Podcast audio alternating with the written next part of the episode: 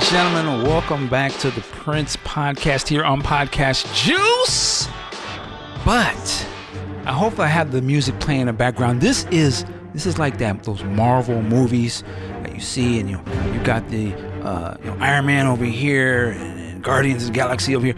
Well, this goddamn it is the unification.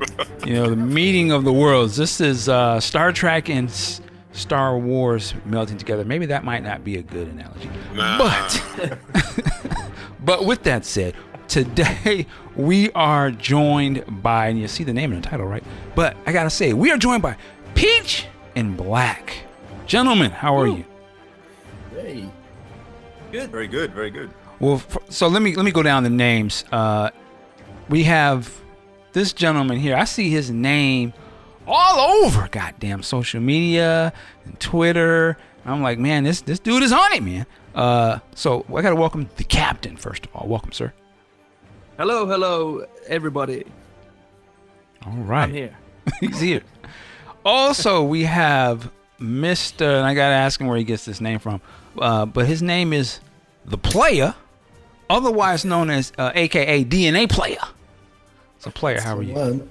One, I'm good, thank you. I feel like this is like the latest fashion, like Prince and the Time just getting together and Wow. kicking it out. Hopefully, it's not that song, but uh,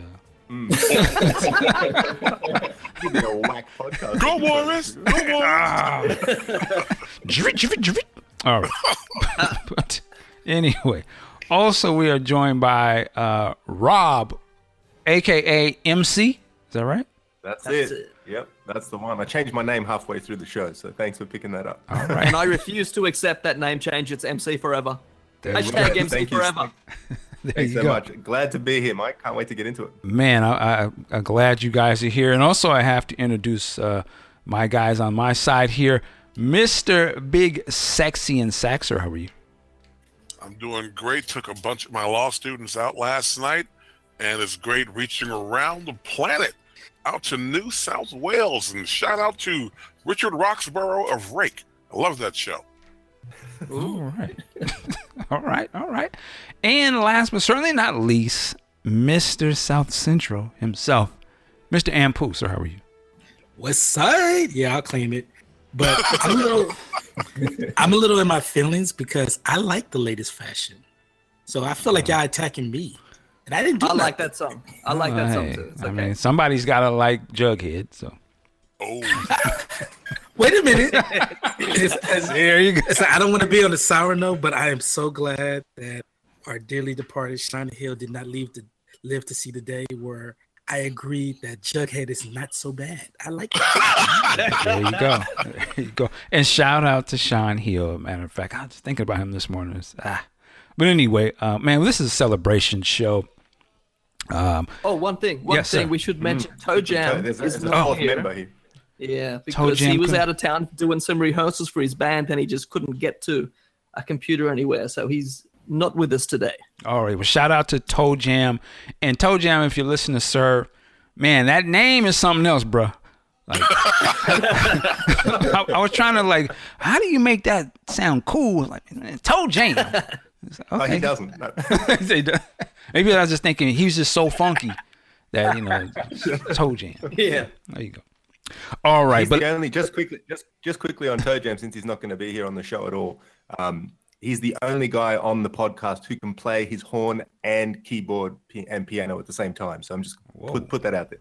okay, all right. Yeah. Shout out to Toe Jam, man. Let's not get into his personal life, right? we're not gonna we're not gonna Quincy Jones him now, not, not today. Yeah. All right. Uh, wow, this is gonna be this is gonna be something else. So, listen, as I said, this is a celebration, and one of the big things I wanted to to, to put out there too, man, is um, you know, of course, it's a Prince podcast. There's Peach and Black, and there's other people doing podcasts and stuff. And I'm not gonna say their names right now, but shout out to all of them.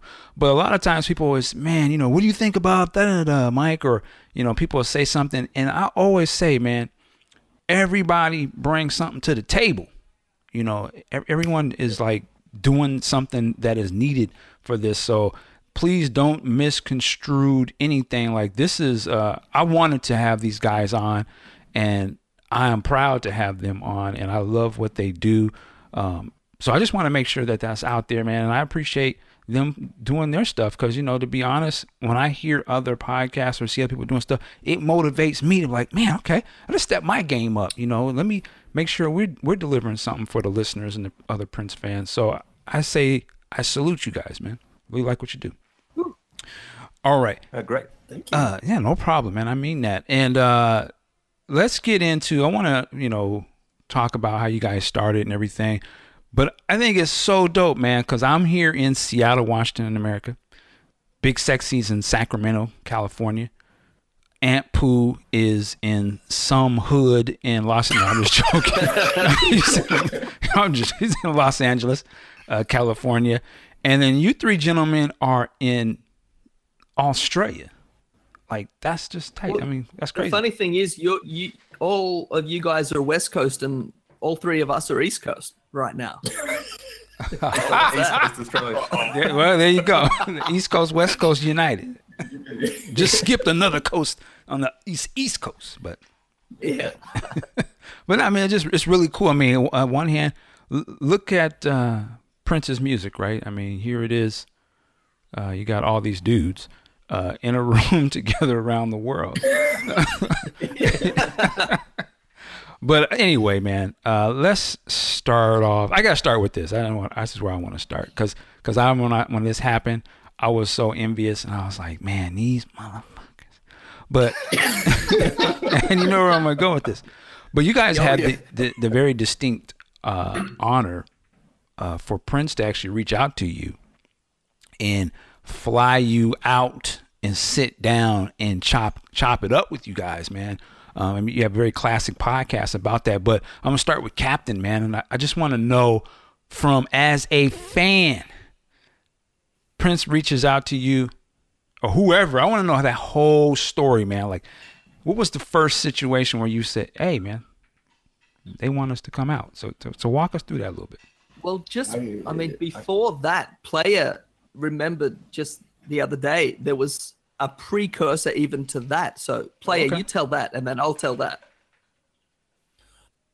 Uh, do you want to know how they reached out to us or the actual trip part? What? No, how they reached out? Where were you? Were you at at work flipping burgers and your beeper went off? I was throwing shots.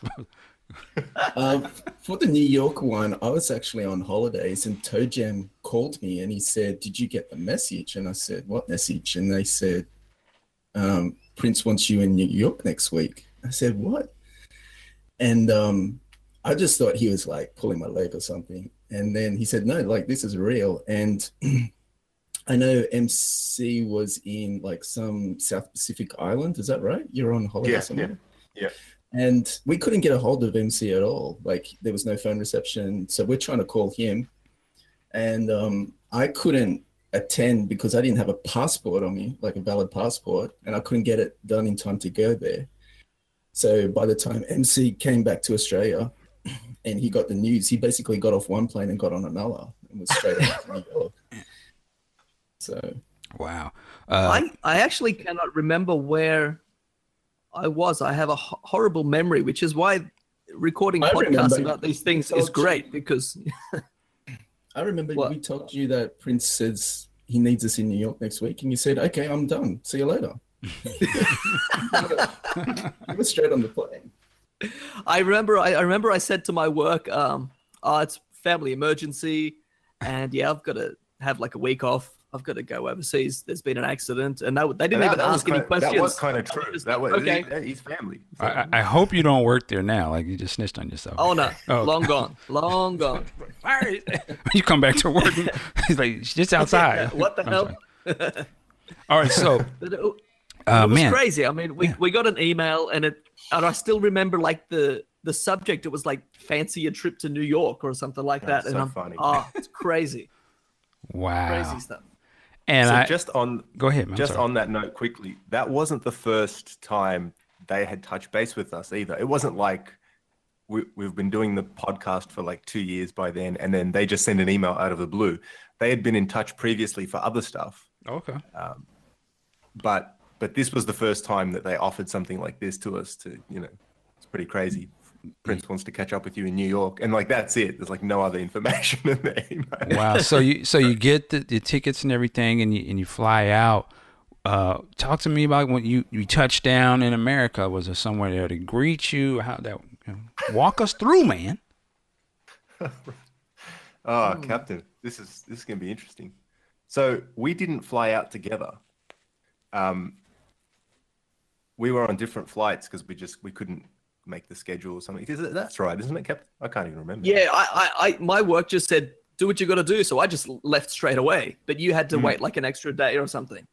Yeah, because I couldn't get out of work as quick. But then, so we went on separate planes. But anyway, um, we get there, and so Captain's already there. I, I get there a day later. We check into our hotel, and uh, cut a long story short, we just sit there because. So imagine, so you've just landed in New York, and you're the, like you're excited, you, you, but you're also really confused, and it's like the Twilight Zone. You're like, what am I doing here? why am I in this super fancy hotel uh, in a part of Manhattan I've never been to before? Um, and you're like, well, okay, what do we do now? And so, w- without sounding boring, I hope I'm not boring you yet, but we just kind of sat there, right, for like a day, waiting to find out what to do and where to go. So we're basically waiting for the call. Mm. Because yeah, they were like, just wait in the hotel room. We'll call you because we didn't have like a service for our cell phone, so we just had to sit ah, in the hotel next to the phone waiting. Okay. And it was that's a what we did. it was a disaster. so this is this is late 2010. So not that long ago. Like you could get SIM prepaid SIM cards and international roaming and all that, but for some reason there was it was just such a crazy manic last minute thing. And I know it sounds crazy. We just didn't get that done. So sitting at the hotel room gotcha. waiting gotcha. for this phone call on the line, like on the on in the room, on the room phone Landline. Wow. landline and and then that doesn't really come and so i'm thinking well maybe they'll call the room and i can't remember exactly but we started emailing and skyping backwards and forwards with um, his then manager and she was great. Like she was just kind of saying all right sit tight everything's going to go well don't worry we're just like you know figuring out all the details. And then eventually someone rang us in the room and um, was it uh, i won't say his name but it was someone who was let's say um, uh, security. Okay. and uh, he was like okay we're going to be here you know tonight at um, uh, is it uh, bb king's blues and grill BB like the, King. yeah. yeah and uh, he's like all right uh, if you can get there at like this time you know go there and we'll meet you there kind of thing Mm. um, so so that was the next part of the story and then then we got another phone call i think and it was like oh we're doing a press conference at the apollo theater in harlem so if you could just get to harlem at 8 that'd be good as well and we're like okay where the hell's harlem so we're just kind of running around and it's like hey, we're gonna go to harlem i've never been to harlem before that would be interesting so then these two white skinny white dudes from australia are just walking through harlem going "Where- where- where's the apollo theater Yeah. Make sure you around walk at night too. Walk there. Yeah. Walking around Harlem looking for bootlegs. Because Oh, that boy. was the instruction, Ah, the instruction. if you recall. Yeah, there's a lot of crazy stuff. So one of the things was, as we're on our way to Harlem, we get another email, and I think this one might have been in all caps, which, for anyone who knows anything about Prince, there's a chance that he might have been behind that. That's what we like to believe. And it was this really weird instruction. It was like when you get to Harlem and the Apollo Theater, um, there's a lot of great record stores. Can you please go into as many as you can and find out if they've got a copy of Kama Sutra? Wow. Or, or like- any other bootlegs. or any other boot- or any other bootlegs and let us know. And we're like, you got to be kidding me! what is this? Like, what is this about? They're like, yeah, we really need a copy of Kama Sutra before the press conference. And we're just like Captain and I are looking at each other, going, "This is this has to be like a practical joke, right? There's no way Prince doesn't have a copy of Kama Sutra." And that we're going through like all these record stores in the back streets of Harlem looking for bootlegs. Like this is not happening so, th- so then we get on the phone to Toe Jam, who was still in Sydney, and we're like, In, Okay, in the middle of the night. In the middle, yeah, we wake him up at like 1 a.m. and we're like, oh, we, we, I- we know this is going to sound weird, but we're in Harlem at the moment, and we've been to like five record stop record stores, and there's no Kama Sutra here. Can you send us Kama Sutra?" And he's like, he's just waking up, going, "Uh, well, "What are you guys the talking hell?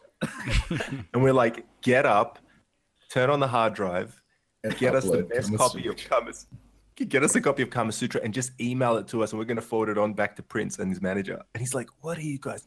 So this is just to give you a flavor for how crazy the trip Uh, was. Wow. I mean, did he want that for a particular reason, or was he trying to find out who was selling bootlegs? Or do you even know? 50 50. Okay. Uh, no, honestly, I I think it was just like the most insane like black comedy moment ever. Like this is just his sense of humor. He's like, oh, I'm just gonna mess with these guys. You know what that was? I don't know if you guys ever seen, uh, gosh, Making the Band with uh, with Puff Daddy. Like the first season, I believe he sent those kids to go find to get him some cake or something like that halfway across New York. that might be this was he was kind of messing with you, but that's interesting. Um. Yeah. Well, let's uh, speed it up a little bit. I wanted to know, like, okay, so you, you, you get to, I guess, if it's the Apollo, where it was where you first walked in the room and he was there, or you were in the room and he came in. Talk talk to me about that. Apollo Apollo Theater backstage. Okay. Yeah. So we kind of Wait, did that up- come first or was Lex Bar first? No, no. Lex Bar was the last. Okay. Yeah, yeah, yeah. It's Lex, then BB King. uh, sorry, uh, Apollo Theater, then uh, BB King's whatever Yeah. bar, and then the next night was uh, Lex Bar, and then Lex. Um, the Groove. So And then basically, we Leonard's. Yeah, that's right. So basically, we get to the Apollo Theater, and there's like a there's a queue. People are trying to get in, and we're like we're running out of time. We're, we're running late, probably due to me. And um, we're at the door. We're like, oh, we're Peach and Black. Uh, we're here to for, for the press conference. And the security guy, I remember the look on his face. He's like, Peach, Pe- Peach and who? And he's like looking at his. He's, like, he's looking at his at his list, and we're not on there. And then eventually, cut a long story short, we get in and we're backstage and we see like Geoffrey Canada walking around and all these other people and like Prince is nowhere to be seen. And then all of a sudden, this is like the green room, right? Backstage. And we're just sitting there on plastic chairs at a plastic table on our own. And Prince just walks down the staircase, like decked out, fully pimped out, black suit, heels, every like, you know, he's Prince. And that was like the first time we saw him. And um, nothing happened. So- Yeah. Sorry, sorry for the anticipation, but nothing happened. like He just walked He straight walked- past, straight into his little tent. us.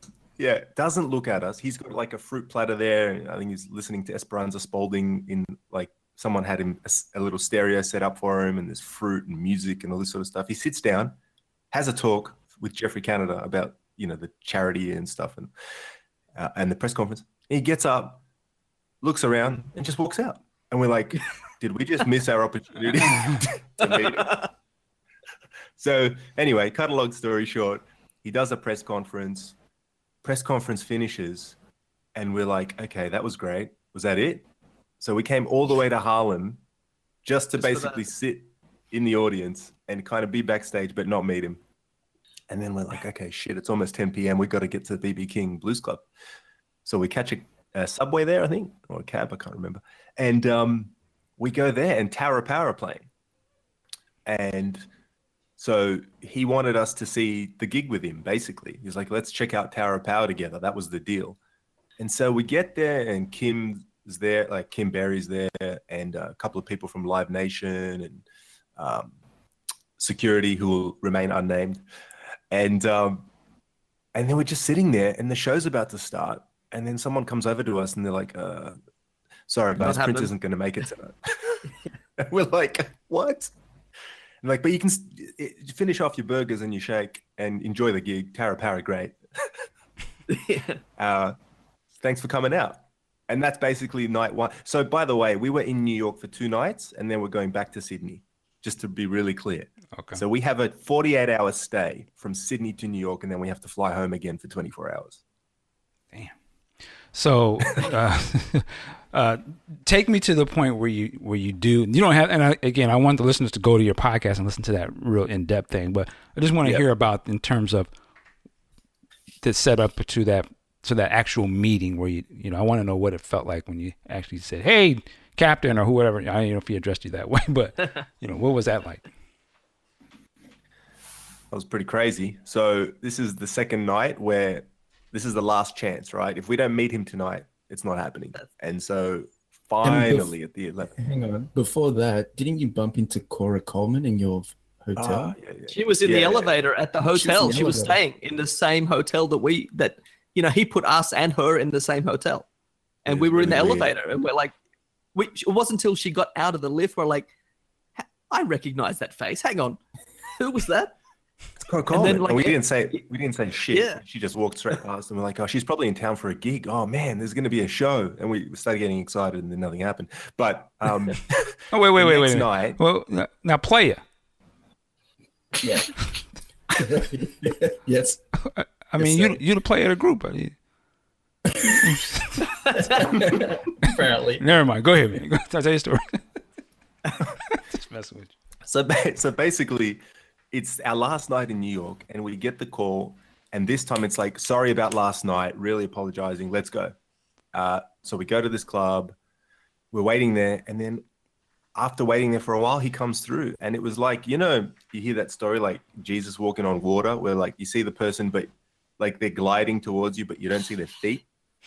Yeah, That's what it was like. He just kind of like glided into the room and comes up to us and he's like this is the first and this is the this is the moment that I'll never forget. He says, I recognize your voices. And he puts out his hand. And I'm like, pinch me now, right? Like, what the hell? I recognize he doesn't even say hi. He's just like, I recognize your voices. And I'm thinking, from the podcast, this is like an insane moment. Then we shake hands and all this sort of stuff. And then we sit down and have a, I don't know, like one and a half, two hour conversation at this club. And then at some point, uh, you know, after that, we've been there for a while and, and it's been fantastic. And he's like, Do you guys want to grab a bite to eat? You want to catch some live music? We're like, Yeah, sure. All right, let's go. and then we go to another place and we're there for like an hour and we check out a band. And then after that, he just kind of splits and it's an insane night. And if you want to hear the rest of the detail, go to the pod, Peach and Black There podcast. I love it. I love it. Yeah, you. I I would implore you to definitely go listen to that. It's an amazing experience, man. That's an amazing experience. What you just laid out. I would be, I would have been bugging, but yeah, man, I'm happy for you on that. Uh, and, and as we're going, a big sexy. If you want to jump in and ask the question, certainly please do No, that. I will. I will. Um, so okay, we got that. I just wanted to get that out early because I just think that's an exciting accomplishment that we got to talk about. But I want to go back, man, and really get into like, I mean, what what got you guys to start the podcast? You know, I mean, what was it? When did you sort of say, you know what, let's get in this? well, Uh, MC should- started it. MC started it. I don't remember the details except I've been here for like nine years. I don't remember how it started, but I'm sure MC remembers because he's the one who started it. okay. Yeah, so basically, I was looking, f- a- and this is a this is a perfect opportunity for me to tell you um, what your podcast meant to not only myself but the wider Prince community these days. But back then, you know, I think from memory, you were the only one that was around doing this sort of stuff. Um, if if I'm correct, I think you go way back, and I believe Prince Podcast was like the first one that ever did it, and so that was a, a big, I guess, influence on me because what it meant was, you, you know, like it kind of opens the doors. Mhm. It's like, oh shit, someone else is doing this, and it's really good, and it's really unique, and there's all these characters on the show, and they're funny, and the the conversations are, they're not too, um, like it was just a bunch of guys having a laugh, having some fun, not taking it super seriously, but also being critical. So it was like, oh, this is really cool. Imagine if there was something like this in Australia. And so for me, it was hearing you guys, and also I should put a shout out. I don't know if anyone really remembers uh, this guy's podcast, but there was a guy. Sorry, Mike, I have to do this. There was a guy slightly before you who didn't have a Prince podcast, but he had a podcast, and a couple of the episodes were about Prince, and his name is Michael Koppelman. Some of you might Ah, might, yeah. have, might have heard of him. So he he was actually the first podcast I had ever heard, a podcast called Low Life, and he had two episodes about Prince, And then once I heard those, I started scouring the internet for podcasts, and I came across yours, uh, the Prince podcast. Okay. Um, and uh, it was called, I think it was a different name at the time, but it was like between his show and your show, I was like, man, this would be so cool to do. And for me, it was more about initially, more about just finding people who liked Prince in Mm. Australia. Mm. That was the first motivation because this is early days in podcasting, like 2008, 2009. And so the short story is I knew these guys through various. Um, how, how do we explain I- this? Uh, Okay, I'll explain it. So, so there's a there's a website called housequake.com that at, at that time were um, trading bootlegs openly on their website. Damn. But all of a sudden, Throw them out there. all of a sudden that, that website got shut down. yeah. And so I think in Australia, we, like the Australian fans got together and there was like an underground kind of forum where we sort of all hung out once um, Housequake shut down. And I remember MC in that forum was kind of reaching out to people in there saying, Look, I got this idea. I want to do a podcast. Who wants to do it? And I said, Yeah, okay, I'll do it. And um, I think the other two put up their hand. So we didn't know each other before this podcast At In- in all, the sense- like at all. in the, yeah, in the sense that we've never met each other. We only And- and in- vaguely know each other through online. And it was just like, do you want to do this? And I put up my hand and it started from there. Wow. Okay. What was like some of the, and I, you know, I, I know some of these answers, but I'm just curious. What were some of the technical sort of things you had to figure out getting into this? Ooh. Well, we started with Skype and it was okay for a while. But then I think this, you know, it was probably the early days of Skype. But then more and more people started using Skype. Internet got more congested. Our calls with the four of us just quality just got worse and worse. So we're always trying to figure out ways to avoid that. Like we tried recording at different times. Like we tried Sunday mornings, just like this one we tried you know nighttime because if it's nighttime here then it's daytime in america in america. We we're just trying to figure out the, the easiest way to avoid this just glitchy horrible skype calls. Eventually we ended up totally changing to different software a couple times and it's Hmm. a lot better. But yeah that was But we've For a while of it was okay, heartache. but you- Oh yeah, like there's been several shows we've recorded, and then you've got after the end of a three-hour recording, and you're like, this file's useless.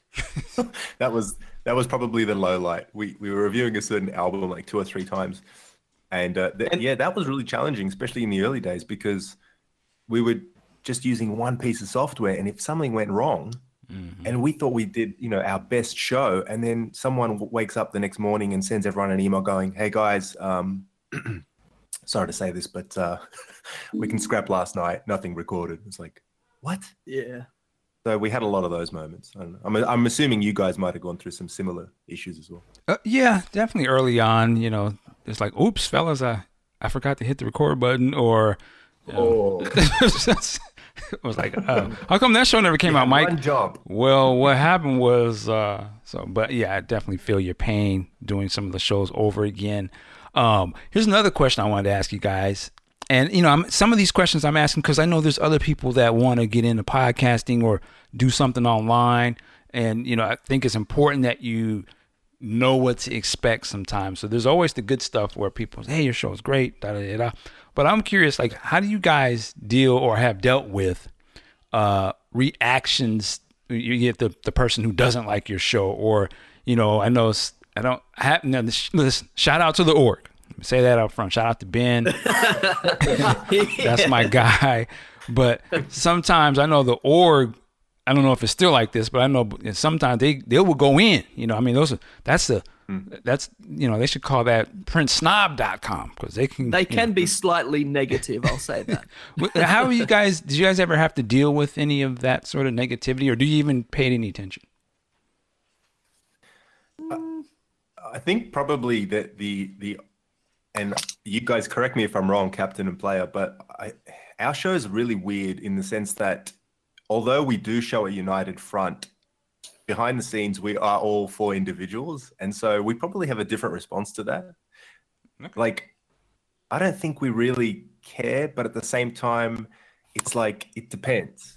It depends sometimes, and so, but we always think about it and go, well, why are we doing the show? Who is the show about? It's about Prince. Mm. It's about his music, right?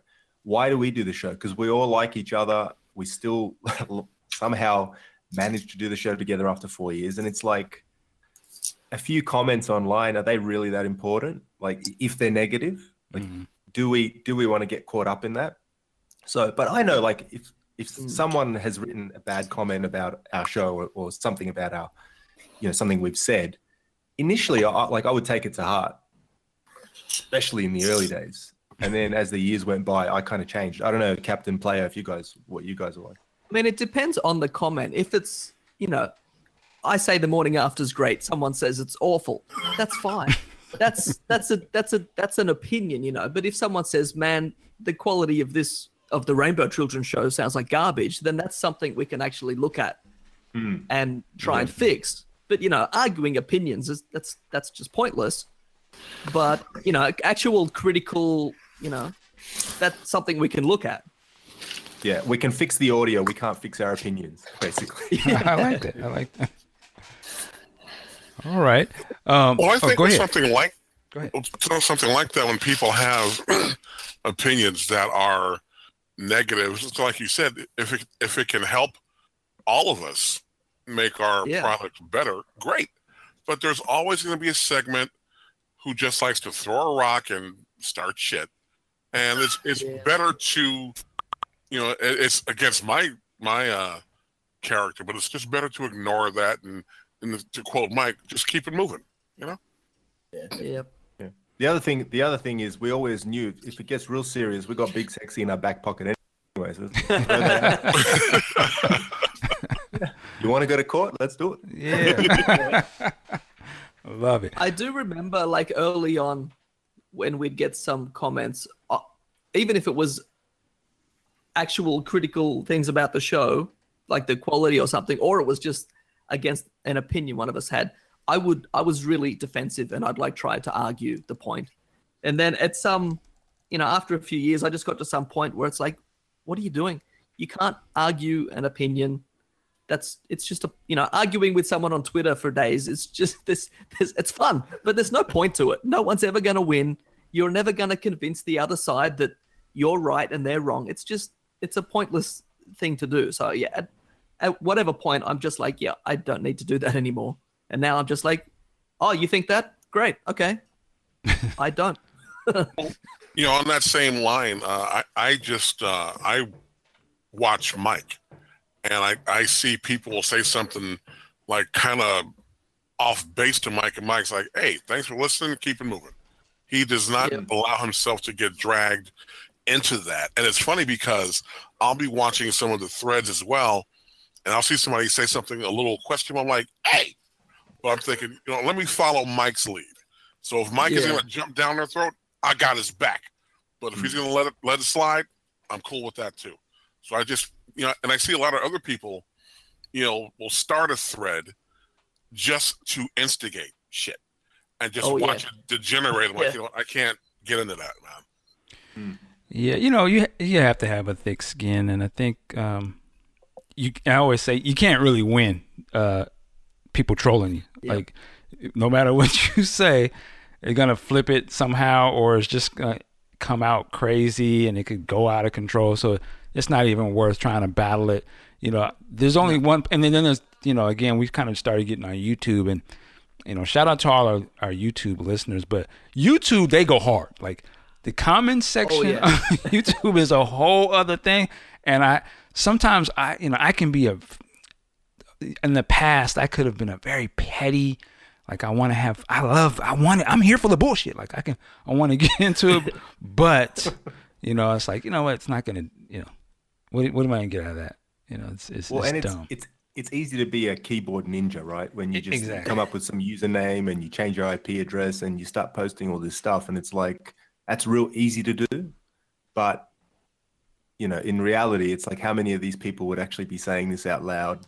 You know, if people are looking at them if they were out in the open. You know, I, I often think that it's so easy these days in this age to just write any any comment on any uh, social media platform. and you can just get away with it. You can just be this. You can just be this. You know, full on. You know, tough guy on the on the internet or tough girl, and tough person, and uh, with no repercussion. So I like big sexies, and, and you know your approach, Mike, and I think we we do our best in the same sort of vein, uh, not getting involved in things that are going to bring us down, um, and just do things for the love of, which is what the, all the podcasts are about, right? Just keep doing it for the love of why we're here. Like, why are we here?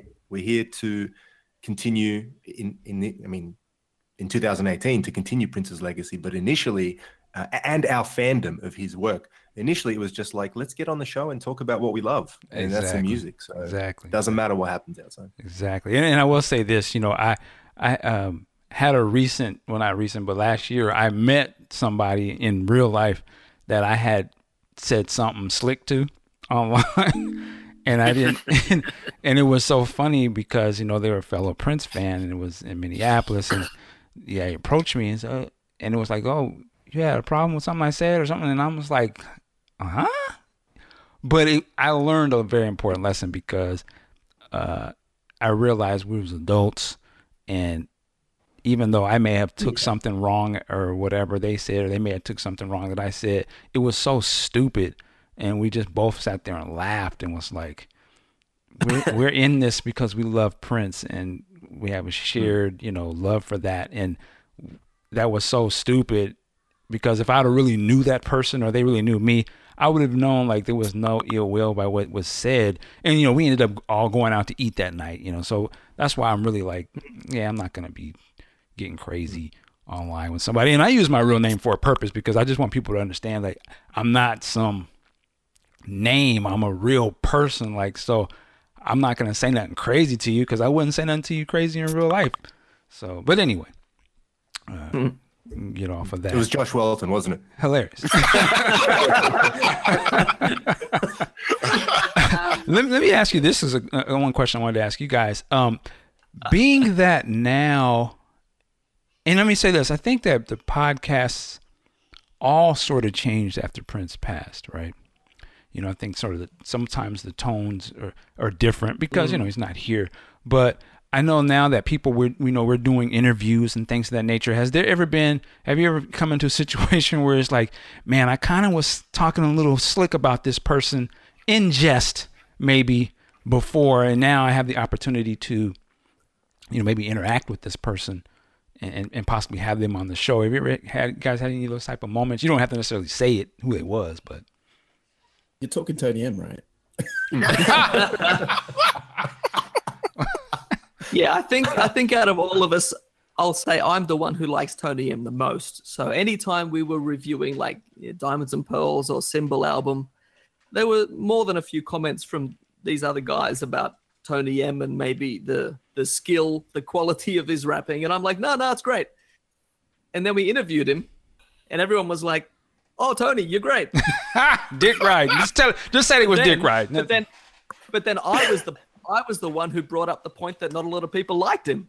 So it's just weird how it came out. Hey, Captain Mike said we didn't have to mention names, but that's what- snitch. Now, snitch Tony's great. snitching. Tony's coming here soon, and I'm going to see him. It'll be good. Yeah, shout out to Tony. I think, man. um, yeah.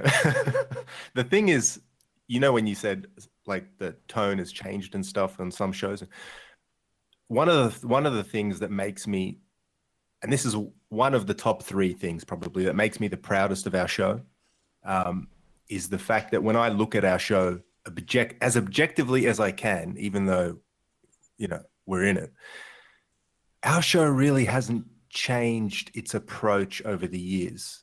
So all the way up until April 2016 and afterwards, uh, and you can hear it, you can listen to it. If you listen to every episode, it doesn't really alter. Um, I think by and large we have the same sort of approach, and you know the the biggest evidence of that is after we met Prince. You listen to those shows, and I I don't know if he listened. I mean, we know he listened to to some of them, but whether he listened to every second, who knows? But there are there are parts, there are moments in those shows afterwards where we are not complimentary to certain things of his certain aspects of his music or things that he was releasing at the time, Mhm. and other times we're you know singing his praises. So we we had this to answer your question, Mike. We had this conversation uh, offline as a podcast. We very seriously, and we said we've now met Prince. We've dealt with his management and with his people backstage wh- what's expected of us? Are we expected like to evolve and and toe the line and become different? And to cut a long story short, we decided that as long as we're online, we're going to keep doing the thing that made us, you know, Mhm. made us great or made us popular or made us who we are. And uh, we haven't really altered that too much. You know, sometimes you adjust your opinion slightly because you want it to be as constructive as possible. But at the same time, you know, a lot of podcasts popped up after he passed away. And I think that's fantastic. But at the same, you know, in that same sentence, we feel like, you know, what you guys are doing and what we're doing hasn't really altered that much. You know, I've heard your show over the last year and a half, and it's still the same show. It's just that you're doing a lot more of it. So props to you. Yeah, well, and I appreciate that. I think what I was saying, and I and I feel what you said on that. I guess what I mean particularly would be, and again, you may not fall into this, but more so, it's um, how do I articulate it? I almost very like uh, always want to celebrate. I mean, I, I assume you guys are always celebrating Prince. The show is a celebration of Prince, and unto itself. I mean, you love the music, right? Um, Most of it. well, you know, you know what I mean. Like you know enough to actually turn rec- you know, this is a this is a hard job to do. Podcasting not easy, so you have to have passion for the music to want to talk about it. Um, but in terms of like, I don't know, and maybe it's just me. I, I just feel like because I can listen back to some of my older shows, and I'm like, I still feel the same way, but I almost feel like I don't know if I want to project that thought. Like, I can say I'll, I'll self-evaluate myself. Sometimes I, I might have been too critical uh, to the point where it, I could see it might turn somebody off who just wants to love some Prince. Not to say, you know what I mean? Not not a, not like it's like uh, I love every song he's ever done, but it's like, well, I'm still I'm here because I love Prince, right? Like, you know, you can kind of I don't know. Maybe sometimes I feel like we could we were going in sometimes in a good way. I don't know if I'm making any sense to you, but Yeah, I think you we uh, you do get carried away sometimes. Like if one person starts off on a track and everyone's sort of maybe on the fence or don't love it, and if one person starts off hard, then it's pretty easy just to fall in with that and go, yeah, this is garbage. This is the worst thing ever. and then yeah, you listen back to that show from maybe five years ago, and you're like, oh, that track's not that bad. yeah. But yeah, except for You like purple I mean, and gold, you, you, could probably go back couldn't- and re-record the show, but it is what it is now. Yeah, yeah. I mean, aside- from purple and gold or something, you you know, you, you there's no really going back on that. But, uh, um, but man, anyway, um, what what is like, uh, so guy, you guys you guys interview Prince. I was gonna say, well, what what else can you do? But what are some of the uh things you you kind of going forward? You guys would uh love to do with purple and excuse me, purple and gold. Purple and gold. You just can't. you just can't stop thinking about that, can you? what are some of the next, uh, you know, on the horizon things that you would love to do with the peach and black? Oh well, Sure. Mike, we're going to do the purple and gold podcast. You know, the funniest thing about that is it's actually true. The next show that we've got coming out, like we did years ago, Actually, we did a few shows about B sides and covered, I don't know, 10, 12 of those or something. And we're going back because there's still so many B sides and like one off, you know, internet release tracks and stuff like that. So we're going to go back and review some stuff like that. So Purple and Gold is on that list. So yeah, Okay. Oh, What's that, Mark? get, get on, ready for that show. Get on board, man. oh, Song is hot, man. Um. Oh, I, I want let's let's jump into some other topics here while I have you guys here. Uh, so we, we talked about you know podcasting and all that good stuff. What I want to know though is Woody. I'm gonna start with Captain. Captain, I'm gonna fly you out to Paisley Park. I want you to go No, in. I want you to go in to the vault And what? And I want you to choose a project that we can release audio. What would Captain pick? Well, I'll just mention I'll probably be at Iron Mountain. Oh, oh Since I I'm just right. But Sorry. that's okay. We flew it all back. They cataloged it. We brought it back. We we we, we insulated brought the it back. room and everything. Okay, so- in the future, it's already back. There you Okay. Um, I would probably go back to. Oh, it's tough. Are we talking audio, uh, live or studio stuff? Anything you Studio? want. Anything. Your choice. Okay, the first the first thing I want is a soundboard release of an Act One show. That's probably at the top of my list.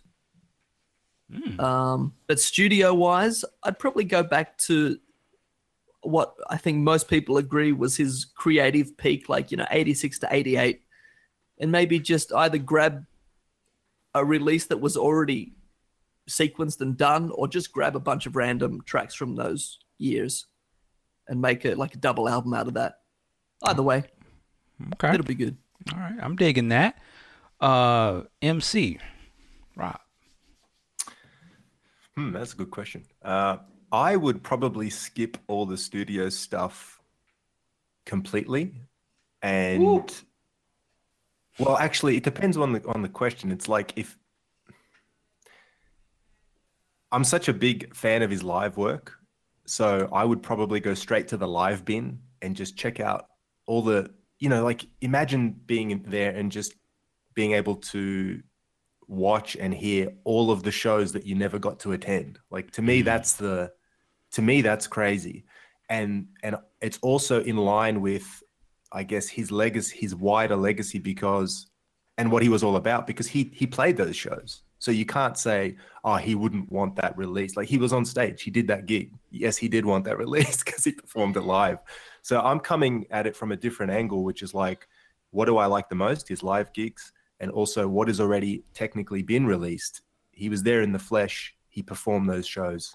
I want to hear and see all the ones that I never got to attend, uh, especially you know in the '80s period. When I never saw any '80 gigs, you know, yeah, Okay. live. Yeah. All right. Uh player. Uh, such a tough question, but I guess my favorite era is uh, the Lovesexy era. So um, I've always wanted to hear the original 1989 Rave album, and Oh, yeah. I, I really like that era. So I would like to hear the that original album. All right. Big sexy. What would you do? You know, I'm a fan of the live shows myself. I like to get in, get into their get into the vaults or Iron Mountain or wherever they're going to put them, and pull out the full 1987 New Year's Eve show with Miles Ooh. Davis. Yeah. You know, I like to pull that out. I like to get a you know broadcast copy of the full Lovesexy thing, uh, the Act One, and there's just so much material because he filmed everything. So I want to see what he's seeing. Now, some of that stuff has been leaked on, you know, partial video and whatnot, but to see the actual, you know, masters that he's been watching to, you know, study from and check rehearsal performances or whatever, I would love to see that. All right. If I had a choice to do an audio release, I would go in there and it would be an album uh you know, I would take all of the songs that he did for other people that were really popular, but I would release Ah. Prince's version, so like a full album Yeah. of that. Like I would, you know, Yeah, that sounds cool. I would get uh, first. I probably started off with like "Get It Up," uh, and like some of- some of the classic time stuff, but with Prince singing those songs. That that would be crazy to me. You know, um, what's the song? Nothing compares to you, Prince. Uh, you know, Manic Monday, or you know, some of these big songs that you've heard before, but it would just be Prince's version of the song. Uh, with with This Tear, you forgot that one. So Celine Dion. Oh yeah. yeah. What wasn't there? Wasn't there a Kenny Rogers one as well? hey, hey, throw them in there. but yeah, it'd be just I don't know. It'd be like the the original Prince the OG mixes or something. But it would be just all those songs. But with Prince, I think they would be a blast. So, um, all right.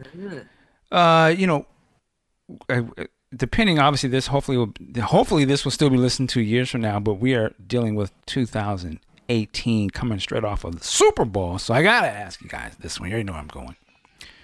A lot of people talking yeah. about this, but I'm curious. I want to get your roundtable here. Well, we'll talk about the uh, Justin Timberlake. And I apologize if you hear my daughter screaming, but that's how we get down. Um, You mentioned Justin Timberlake just like a second before that happened. Yeah, see, there you go. The, the kids know; they already know. Um, but JT, I want to hear people's opinions of one, him doing his listening party at Paisley Park, and two, what did you think about the performance with the tribute at the Super Bowl? I'm gonna switch it up, and I'm gonna go to Big Sexy first, actually. Sir, what are you? What are your thoughts on this? Well, you know, we all know that Prince wasn't about, you know, having the holograms and all that stuff. And I'm not a Justin Timberlake fan. I don't hate him. I don't like him. I just, you know, it doesn't resonate with me. So when I saw it, I thought what he did was respectfully done. And the only thing that I thought was he has just upstaged himself with imagery from Purple Rain because that's all people will be talking about. And that's what happened. Okay, all right. Uh, player, what you say? I, mm, I don't actually have a problem with JT or um, what he did. I thought it was good. I, I- I agree with um, Big Sexy. It was um, very respectful.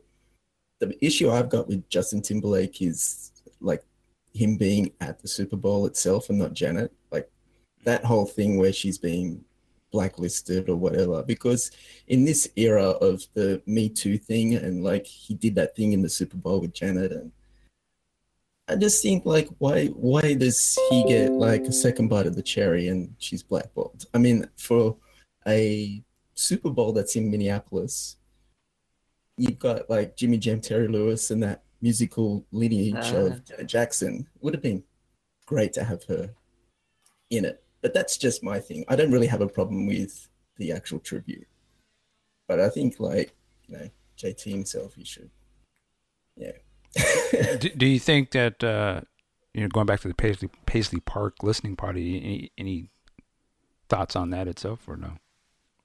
Well, it's unusual because there's never been anything like that before, where another artist has come into his palace, so to speak, and and had an album launch. I think it's interesting. It's um, it, it gives good exposure to Paisley Park and and all that. But whether it's something that Prince would have wanted, I'm not too sure. All right, Captain, what say you?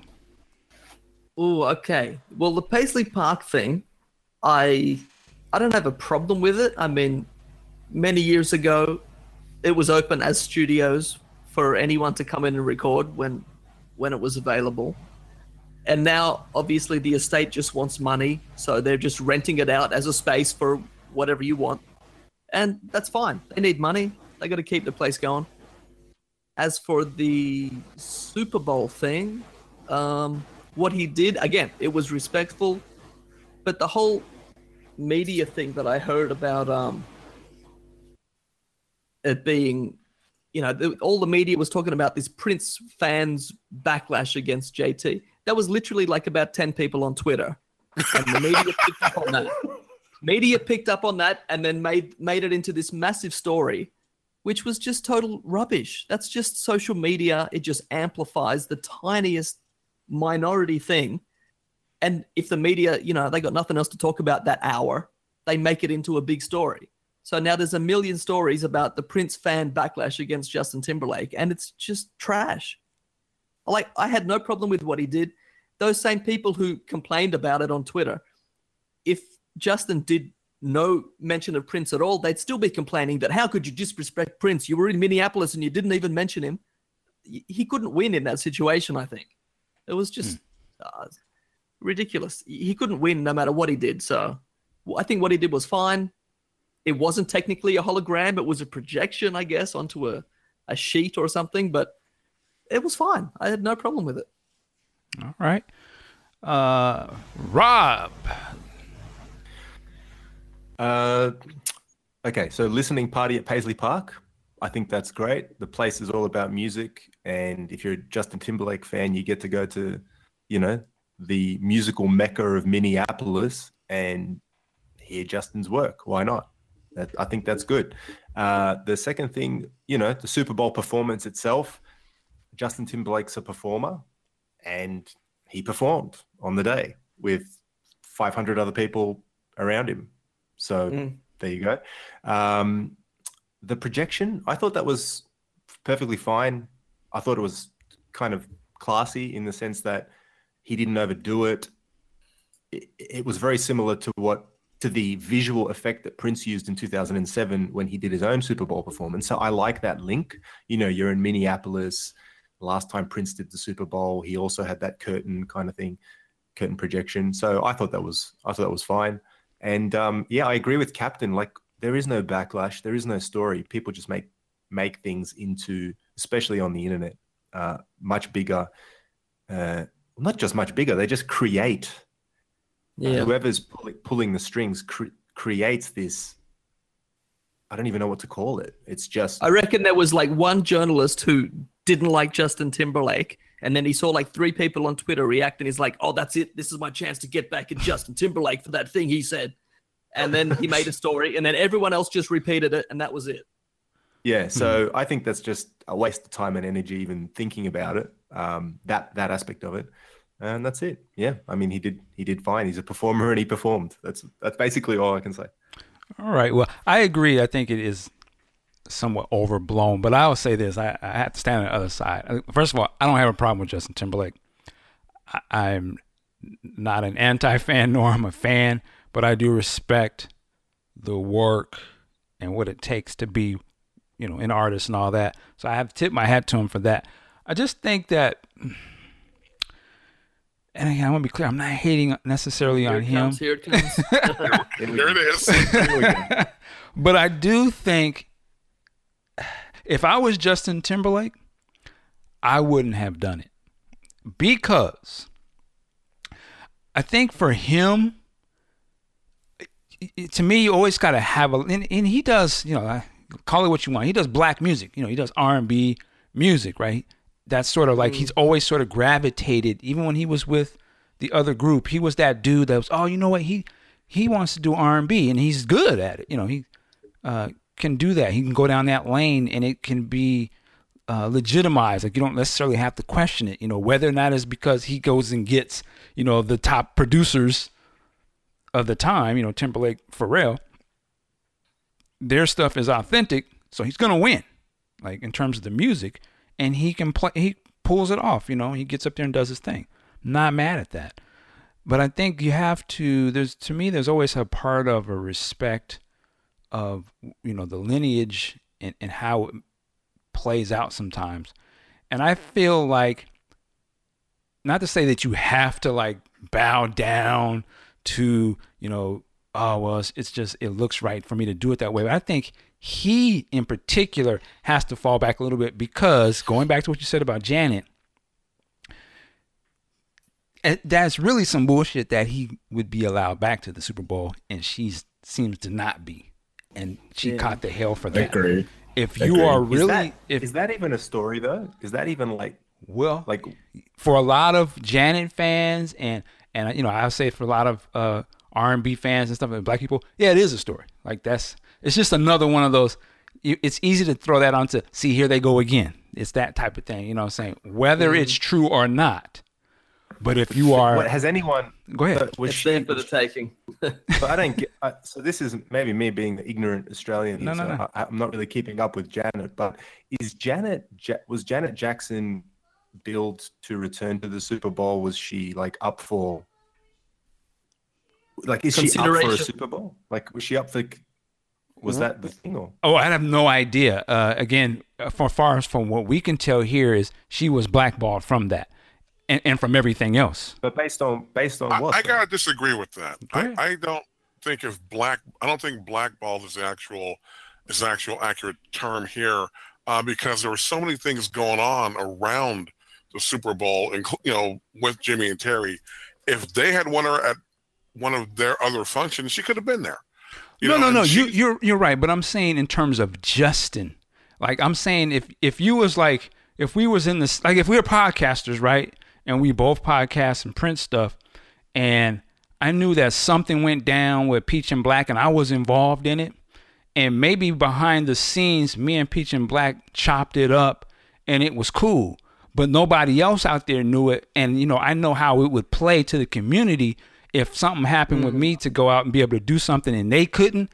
I personally just feel like just the camaraderie of us being artists or podcasters, I would be like, you know what? Either I'm going to extend the olive branch publicly to Peach and Black to let them be a part of this, or at least to give them the opportunity to show to say no to me and that everyone can see that so the respect has been shown. Yeah, I can respect you Oh, behind okay. the scenes. We can all do that, but that but to show the you know the the unity of it, I just feel like Justin in some way it would have been cool, even if she like I said, she said she didn't want to come on here now, right? But if he would have said something, and maybe he Publicly. did, I didn't get, but just publicly been I'm like, yeah, you know what? Shout out to Janet. you know what Yeah, I'm saying? yeah. And not and, and now some people would have took that, oh, is he being funny? But you know what I mean? Just the the same way he gave a shout to Prince. I mean, I just feel like it would just as a again as and I this is my opinion as a guest of the musical genre that you're doing. You so mm. always supposed to to me you give up that respect. This is it'd be no different if it was a rap thing and if it was Eminem and something happened where oh Dre can't come on because he said F the police on on the same performance Eminem was on, but now we're gonna have Eminem on the Grammy. No, you will fall back and say, hey, I'm riding with with the homie. You know what I'm saying? I just feel like Justin doesn't. He he, kind of should have did that. So for so when you have that kind of sitting on your plate, and then you have even though they were going back and forth, Prince and Justin, Prince ain't here no more. So if it looked like yeah, we have some funny, you know, we have some little tit for tat back and forth. Uh, again, to me, you would address that. You know what I'm saying? Just to let everybody know, yo, if I'm up here, mm-hmm. we're all up here, and it's not, and it doesn't have to be perceived as some sort of favoritism thing or I left them. No, we all in this because I'm again, I'm a guest. I respect this music. I got to give it up for yeah, Timbaland, Pharrell. If they didn't, if they didn't co-sign me, I wouldn't be here to begin with. You know, keep it 1,000. It's the same way that Janet always Yeah. gives it up to Jimmy Jam and Terry Lewis because the fact of the matter is, if they hadn't produced her shit, we wouldn't even be having this conversation. so it's the same type of thing. Like you just have to me, you gotta give it up. And so that's why I said I would even- go ahead, go ahead. Well, let me finish. Let me just- Even- I would think yeah. that I would have that in my mind if I was Justin, because I because I know he's a fan of the music and of the culture.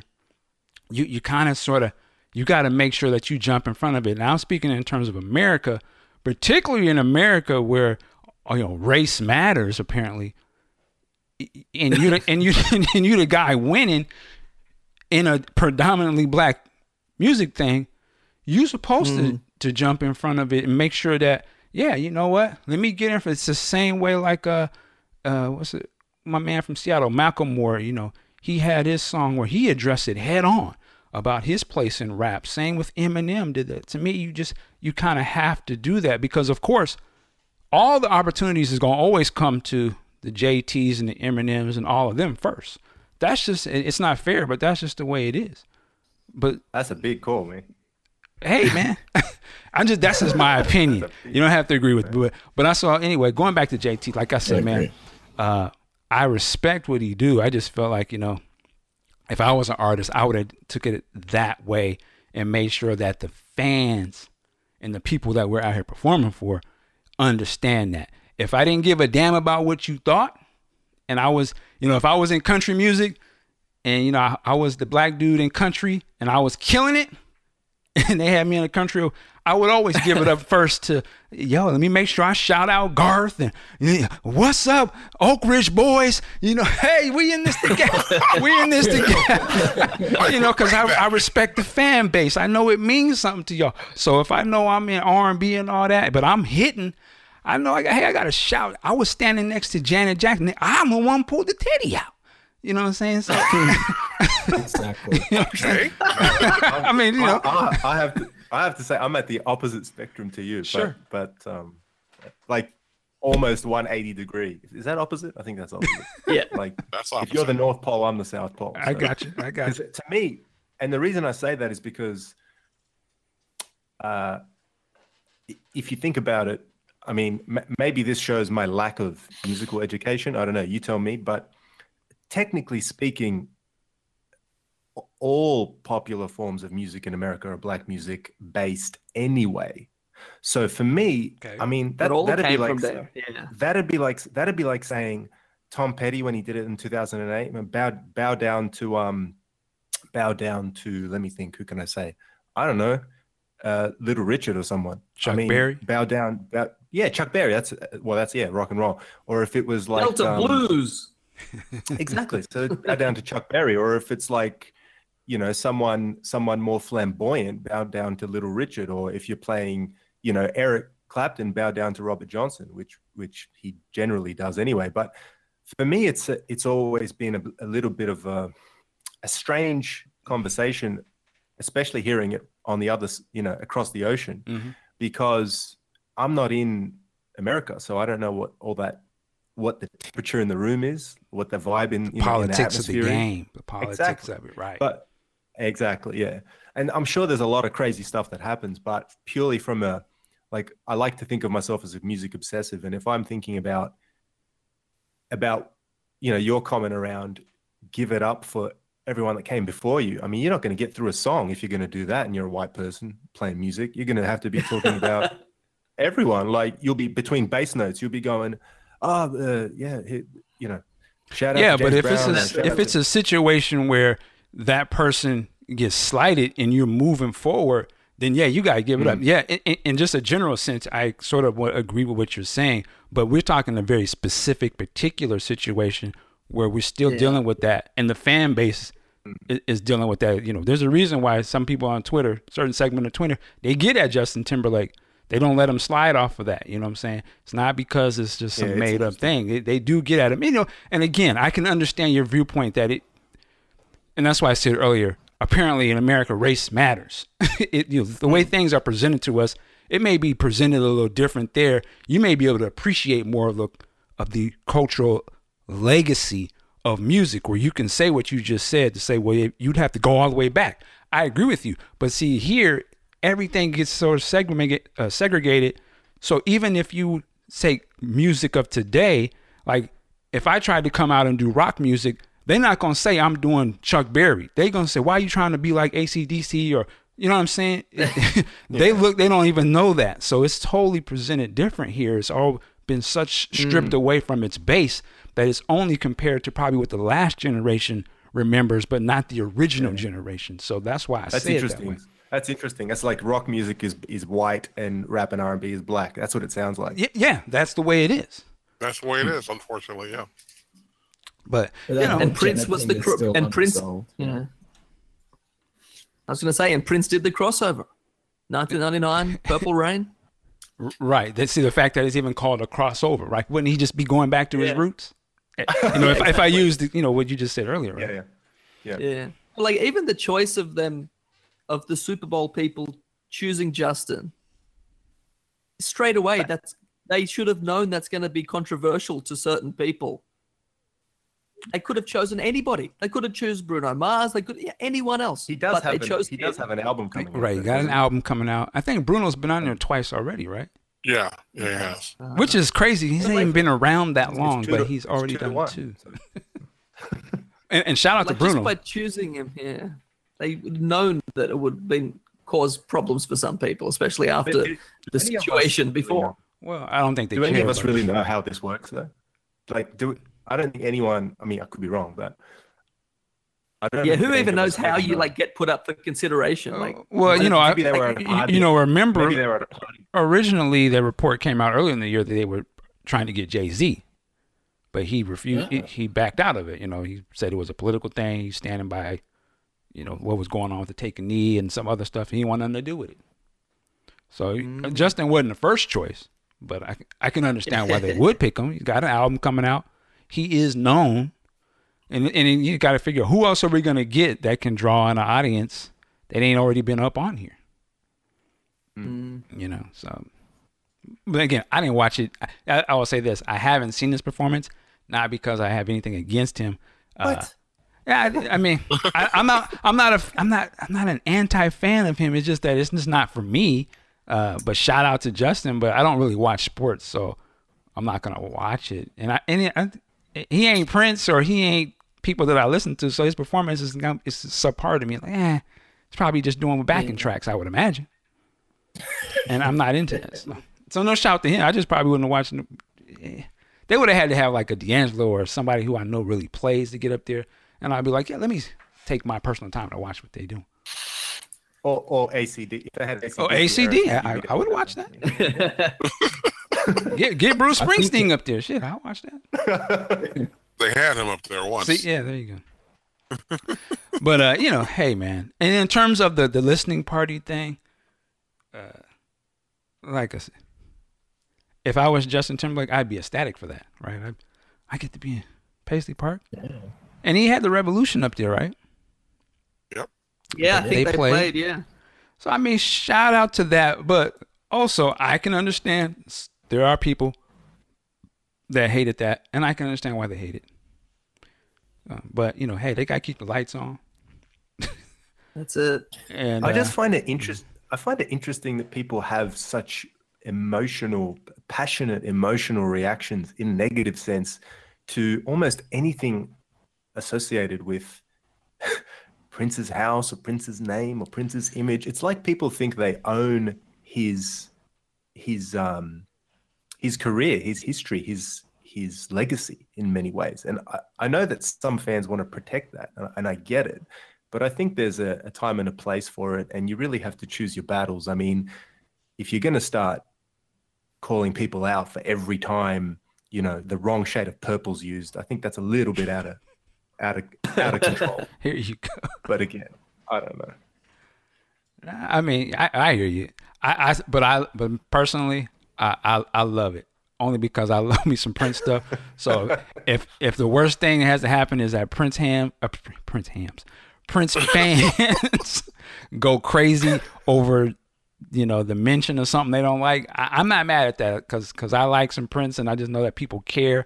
Now they may be off base sometimes, but uh, you know, hey, I'm somebody fighting for it. At least there's some sort of where they know like hey man let's make sure we do this right because people are paying attention at least people are paying attention because because some people some Yeah, I mean- nobody cares you know I've got no problem with people like standing up for you know in that way, but it seems a lot of the people who are doing it they just go way too far and they Mm. just look like like mental they look crazy mental patients. I, I dig If they that. could if they could somehow do it logically and not like only emotionally, it'd be a lot more effective than just getting out this like screaming stuff on Twitter. You know, doesn't I, work. I think a lot of that segment, and I'm not trying to pull anybody's card here we go because on this panel we're, we're all legit, but a lot of the people who are taking it the most personal are you know fair weather fans anyway. You know, a lot a lot of the cats who are saying things and whatnot don't know, you know, the catalog like we do. Thus, they don't know what he was about musically like we do. That's why really none of us had anything bad to say. You know, but people like, oh, it's Timberlake. Ah! Get a grip, you know. I'm gonna throw all his albums in the garbage. Exactly. It's like, Hilarious. get a grip. Jeez. It's not that Yeah. big a deal. Uh, yeah Like there were literally people saying that they were gonna like throw all their Justin Timberlake any albums they had, they were gonna like throw them all in the rubbish, they were gonna burn them. he I mean, only had like what two or three down, albums you already crazy people. he ain't got no body of work you know?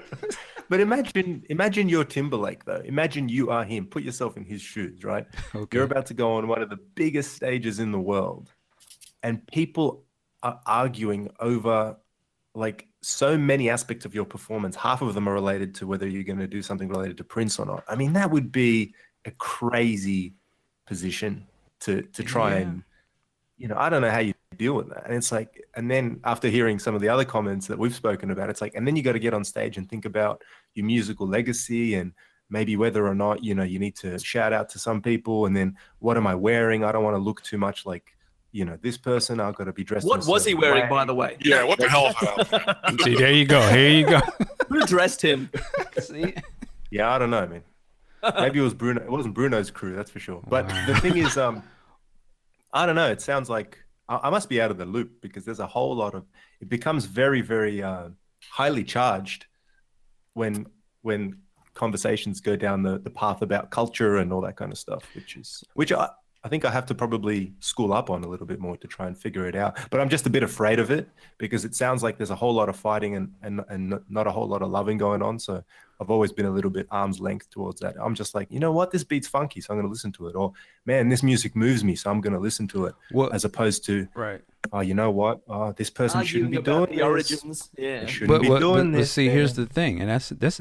I'm glad you brought that up because that's always been the the sort of the slays, the the hate is that that shit is funky, or you get out there and you kill it, so there's no question for these sort of as it authentic or are you any good?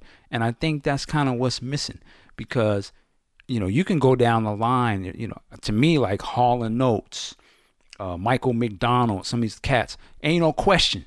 That shit is tight. Like just play the record. You know what I'm saying? Like when you when you hear certain songs that we used to rock, we didn't even know who that person looked like. But it was Bobby oh this, Caldwell. this this yeah Bob, yeah that's a great example right. It's good music in that particular genre that it's in. You would never question it. It was it was dope. Or a person got up there and you you see Eminem, that motherfucker can rap. He raps his ass off. So there's no question about nothing. It's the shit. I just think that when you have some of these cats of today, it ain't all there musically. You know what I mean? And, and it, like it's not like I, I'll look at. I know people. Some people. what you're trying to say is some uh, people hate- not in sync. Well, Justin Timberlake is cool, but it's not like.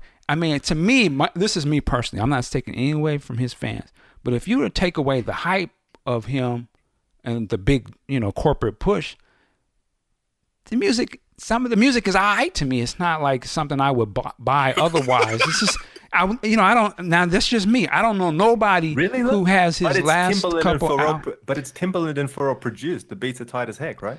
Uh, they are, but again, the, the the singing ain't as tight as heck, heck to me. Like when you go see him live, they ain't got Jim, Timbaland and Justin up there. I mean Timbaland and Pharrell up there, so it's just like a a watered down uh, representation of some funk that was laid on in the studio, but it ain't really all there. Like it's just like, and this is just my opinion. So it's just like, ah, he's all right. I mean, he's got a cool voice, but I wouldn't play this shit for myself. Like I'm not playing this ten years later and still bumping. Yeah, man, Tim, put on that jam. I'm getting sexy back. And then, nah, that shit is corny. We don't want to hear that. Put on some real And shit. some people, some people man, would. some people have some done people some would. crazy stuff to that music. I'm telling you right now. I, I, no doubt, no doubt about it. But it's just when you hear the real shit, you know. That's just my opinion. That's why I always argue for Bruno Mars's new stuff. Cause you can just, I don't know, nobody, you just can't play some of them songs like, yo, this shit is the shit. Like, what is this? This, this is like, oh, he won. Oh, he, okay, he did his thing. You could be corny, whatever. I was like, hey, I got to give it up to the kid, man. This shit's authentic. It sounds dope to me. Who did this? This is good. Don't care. There's no question.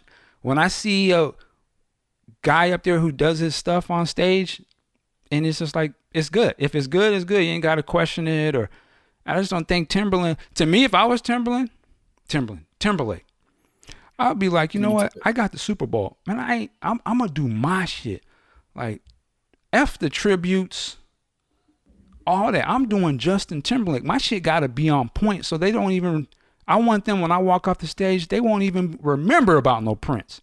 It's the same way when Prince used to do his stuff. He back in the days, Prince didn't mention nah person's name but his own. He- only played his music. He didn't. He wasn't focused on who was hitting at that day. His he was the only star in this town, and I just think that- that's why I would have addressed it that way. But I mean, you you got to be on point to do that. You you can't be on backing tracks. You got to be like really playing. You got to have a dope band. You got to really be doing your thing. You got to really be up there singing. And I just think some of that stuff is missing today. So when we see things that are not in point, you gonna say, well, "Who dressed him?" or because you don't because he didn't blow you away. So you have to you can't help but look at the stuff that was lacking. I'm just going all over the place, so pardon me, but. but shout out to JT, Timberlake's- goddamn. it. That's enough of Justin Timberlake. Uh, yeah, I know it's not even really worth all. that. Hey, come on, Mike. We're supposed to talk about the Peach and Black podcast. What's going on? I'm on? sorry, fellas. I'm sorry. You got me Timberlake up for on two one. hours. Come on. but no, we can. We'll come back and do the Timberlake show anytime you want. There you go. Hey, You can. we're bringing podcasts back. Bad, bad joke. But uh, anyway, man. But yeah, we're here to talk about Peach and Black and Prince, of course. And uh, man, is there anything else we can get into? We got we got sidetracked into that hate. See, it's easy to get sucked in. That's what I was saying. Shout out to the to the comment. I know the YouTube comment. Boy, they gonna go in. I love it. Y'all keep it going. But uh, wh- where else can we go, gentlemen? Anything else we want to touch on before we get out of here? Let me just add one thing back to the meeting Prince story. Yes. Is I, because we had, I had to fly from Sydney to LA, and then I had to change in LA to go to New York, and I ended up on a red eye from LA to New York, and we got into New York at about 4 a.m. or something.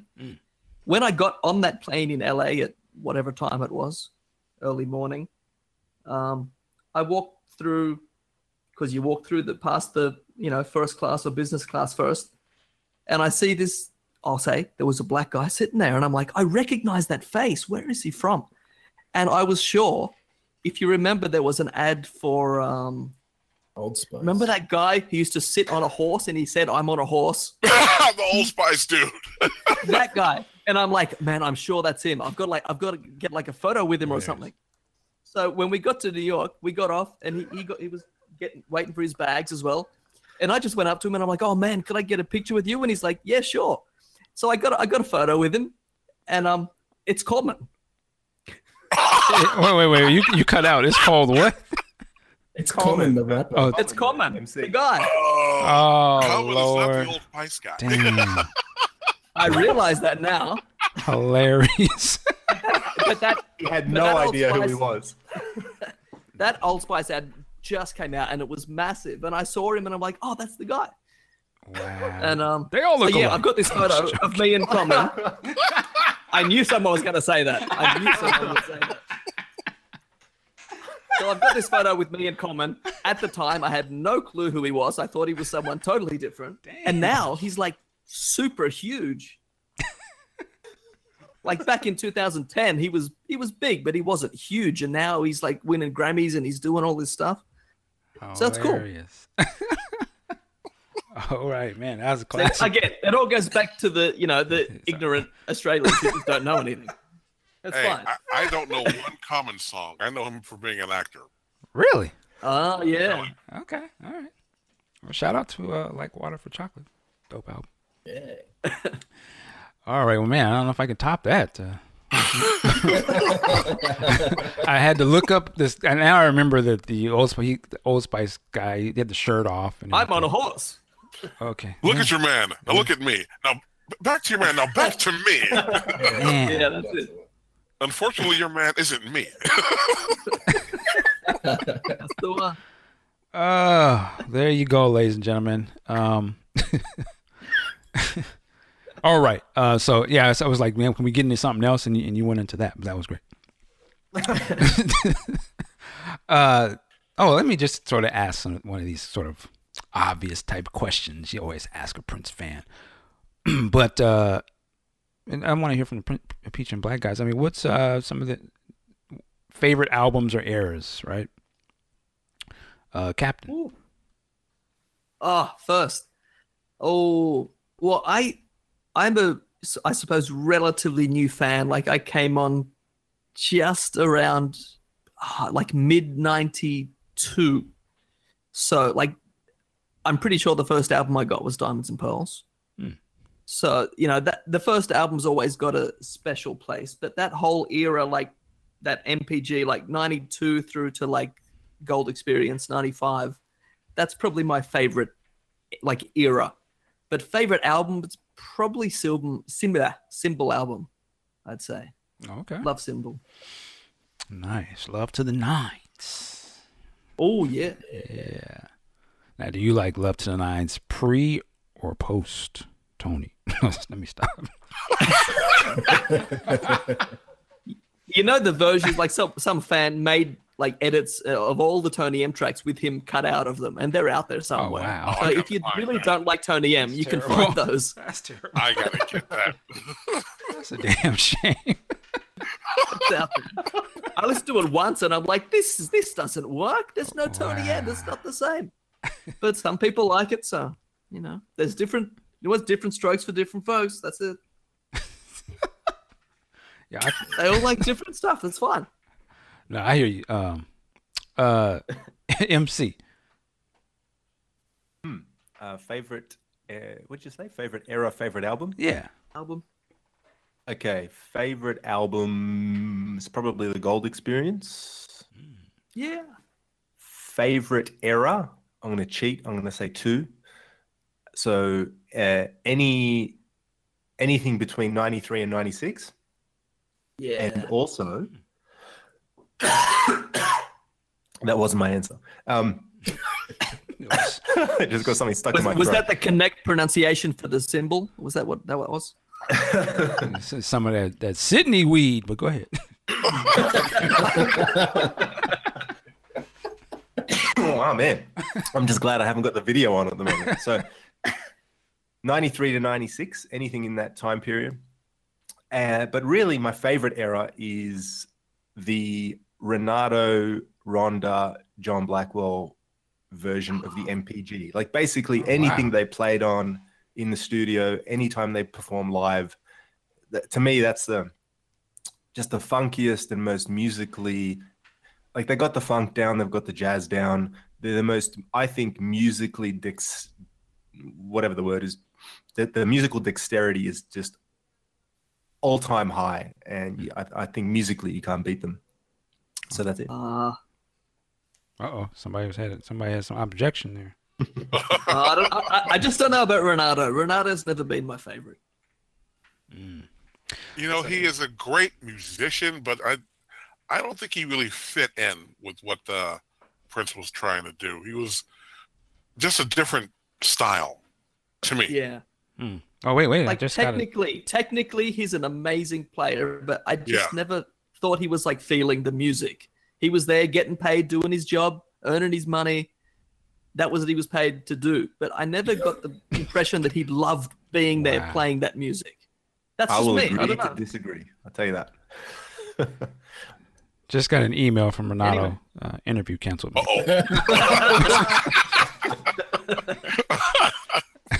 Uh. Uh, He player. wants to come on the Peach and Black podcast. Yeah. well, he says those bastards from Peach and Black ruined it for you. No, I'm just joking.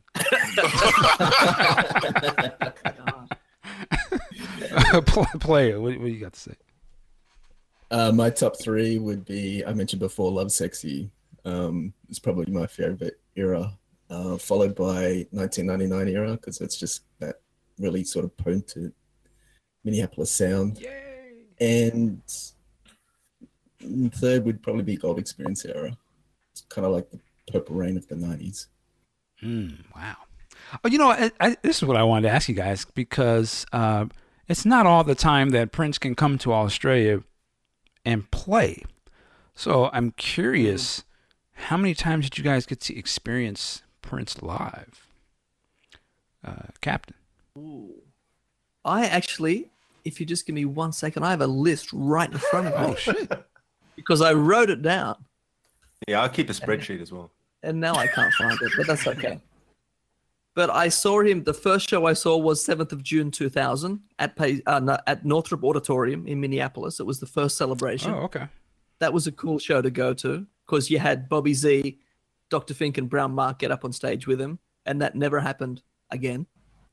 So that was a cool show. Nice. I saw a One Night Alone show in Japan. Wow. I saw two musicology shows in. I went to Raleigh and Columbia, North and South Carolina. And then I didn't see him again till 2012 when he came to Australia. And then again 2016 for the piano microphone shows. I think it was tw- I think it 12 times all up.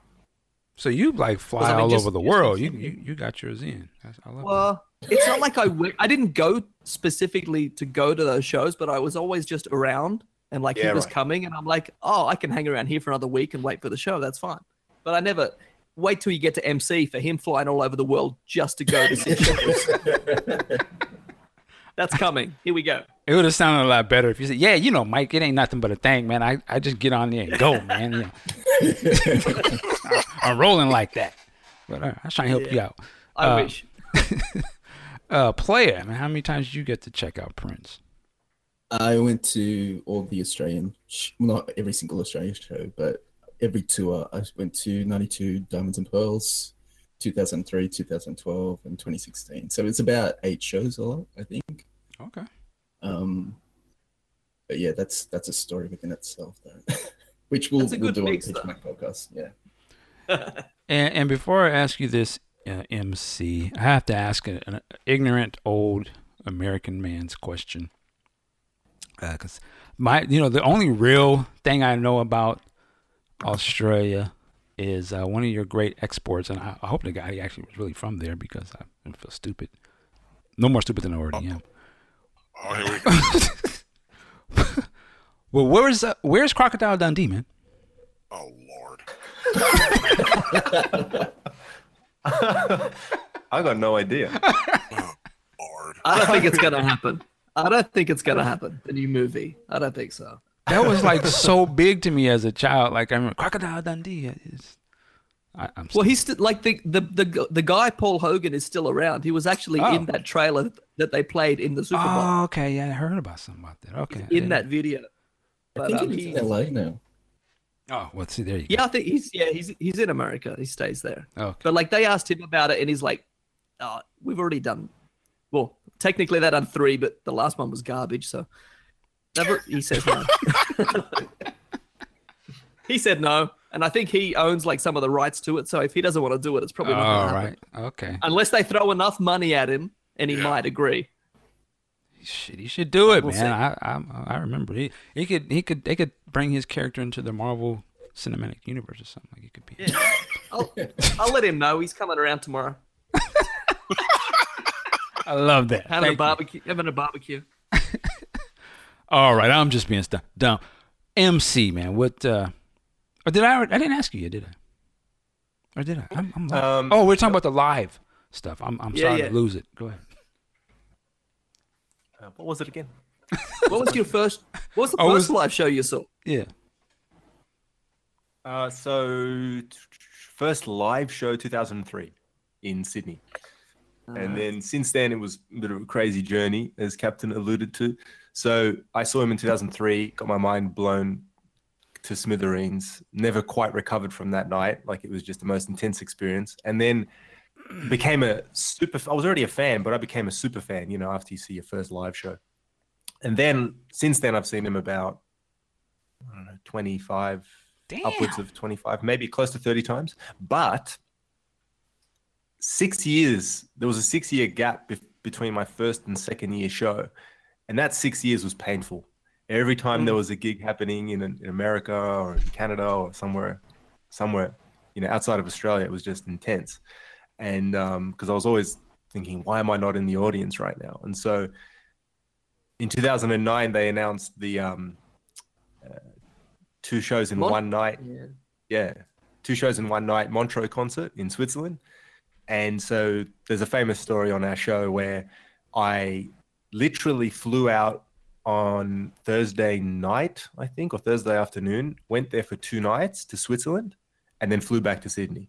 So I literally, yeah, I, I just went for that show. And that was uh, just after MJ died, uh, had passed away. And I remember, I remember thinking, man, if, if it's like a little emotional thinking about it now, especially you know with with with Prince being gone. But I remember thinking, man, if that happens to Prince, I'm gonna be a mess. Uh, Like, like this is just I have to go, and that just happened to be the next show that he was performing, and I was like, I'm going. I don't care. I remember saying to my wife, I was like, I have to be in that audience because you never know when your time's your time. You know, you never know when it's up. And so I was like, I'm gonna fly to Switzerland and back to make sure I'm there. And the other half of that story is because Montreux Jazz Festival puts out so much bloody content like video, audio, and visual recordings. I always thought if I get there, there's always a chance that maybe someone tapes it, and then I'll have this souvenir for the rest of my life. I'll show my kids and all this sort of stuff. And that's kind of kind of what happened, you know. At least we know it's been recorded. Let's say that. So, um, yeah, that was probably one of the best nights I've ever had. And then piano I've and got a Mike in question. Australia. Did you did you ever give it a dollar figure on what that trip, that three day trip cost you? I'd, I'd rather not calculate it, but it was it was pretty deep. I mean, I was paying that trip off for a while, uh, and then I had saved just I paid it off and saved up just enough money to go overseas and see him again uh, in Europe. But anyway, that's a long story. But the last show we all saw together as the Peach and Black podcast was uh, Sydney Piano and Mike shows in Oh, wow. 2016, and Hmm.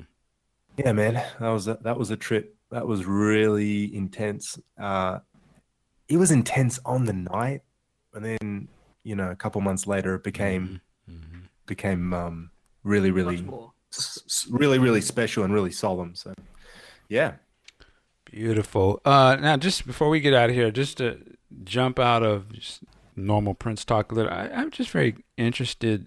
And again, I'm a dumb American, and, and I'm not. This is a real, real question though. Like, I'm just curious because I've never been to Sydney, Australia. I've never been over there, but I'm curious. What do you guys? How do you guys view uh, America at, at this point? Like, what, do you- what do you, what's your thoughts on America nowadays and stuff that you hear about? Or very curious. Well, who's gonna go first? Uh man, I'll go. go ahead. I think the number one word for me would be divided mm. and like more now than ever. Whether it's black and white, Republican, Democrat, there's just so much like hate to the other side, whichever thing you're on. If there's like no tolerance for people who don't agree with you. It's just like I'm going to ignore you, I'm going to block you. You don't exist. I'm going to live in my bubble where everyone agrees with me. And to me, that is just the most ridiculous way to live your life. So that's, yeah, that's quickly, that's what I think. summary from Captain. He's absolutely right too. All right. Yep. Oh, good. Uh, M- M- MC, what's your It's good what's to know your I'm on the right track. what, what's your uh, viewpoints?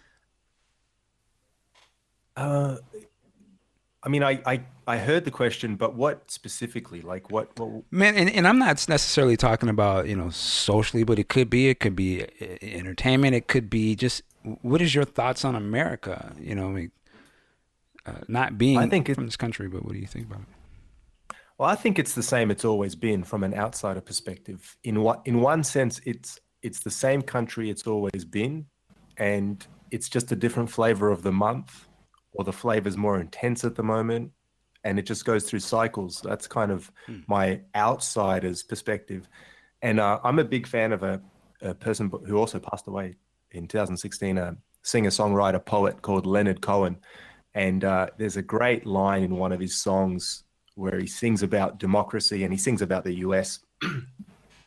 and he says something like, America is the cradle of the best and of the worst. Uh, And I've always really um, honed in on that line because I think that's a great description. I feel like it is this really, really diverse amalgam of all that is good and in, in some ways all that is the best about humanity but the opposite can also be true on any given day. And it's this really weird uh, dichotomy between you know dark and light uh, positive and negative and it's in a constant state of flux. You know kind of like the yin and the yang. It's you know you never quite know what you're going to get. On any given day you could be king of the world and on another day you could be you know like really at the lowest depths of of despair. And i find that really intriguing but also kind of confusing as well. So i don't know. I, I my answer is i don't know what to think. Um, but i don't think it's america. I think it's humans i think it's humanity A- and and america is just a label for that for what's going on in that part of the world at the time but i, I agree with captain if uh, you know the more people talk about how different they are it's a long that's a long conversation. I think so. Hopefully, Hmm. fingers crossed, and you know, I'm not particularly religious, but prayers out to people that they can, in the long term, see the light and figure out a way to get on a little better. I, I always think it's going to be crazy to some degree, but if you can just figure out a way, not just America, all of us, all people, if we can figure out a way to make it a little bit less uncomfortable, then that'll be a better, we'll be in a better place. But that's about it. All right. Now, now, player, I don't want to just throw the same question at you, but you're certainly welcome to answer that that question. But my actual real question for you is, how'd you get the name player?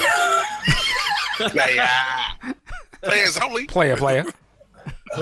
it's it's not even exciting. It's just when when I when I got internet in the nineties, I had to, you know, come up with like a username, and I was just listening to a lot of hip hop and stuff. I thought, yeah, I'll just use this name, and then like now I just so regret it. just like I can't stand it. Wh- what hip hop were you listening to? I'm just curious. Oh, just like everything, East Coast, West Coast. Um, I, I just I was listening to everything, and then just like, no, I can't. I, now I just can't do it. But like the, everyone, I, I said I got to give up my name, and everyone goes, "No, we know you as as player." So it's like, okay, I'm kind of it. stuck. With it. now. Hey, hey, player, you know you got to th- you got to give it up for Janet Jackson now. You got to just give her Here a you, shout out. Here you go. Of course, love Janet.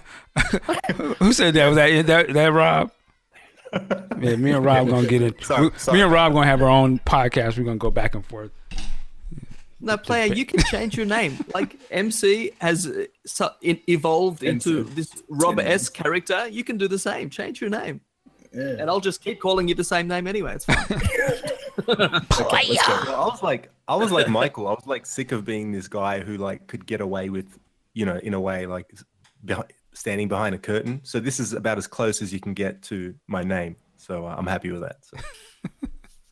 And, and and since we're here also, so we got a player, and we have this is the name everyone always asks me about, but and I know the answer to this, but Mark, Yo. Grown, grown man to grown man,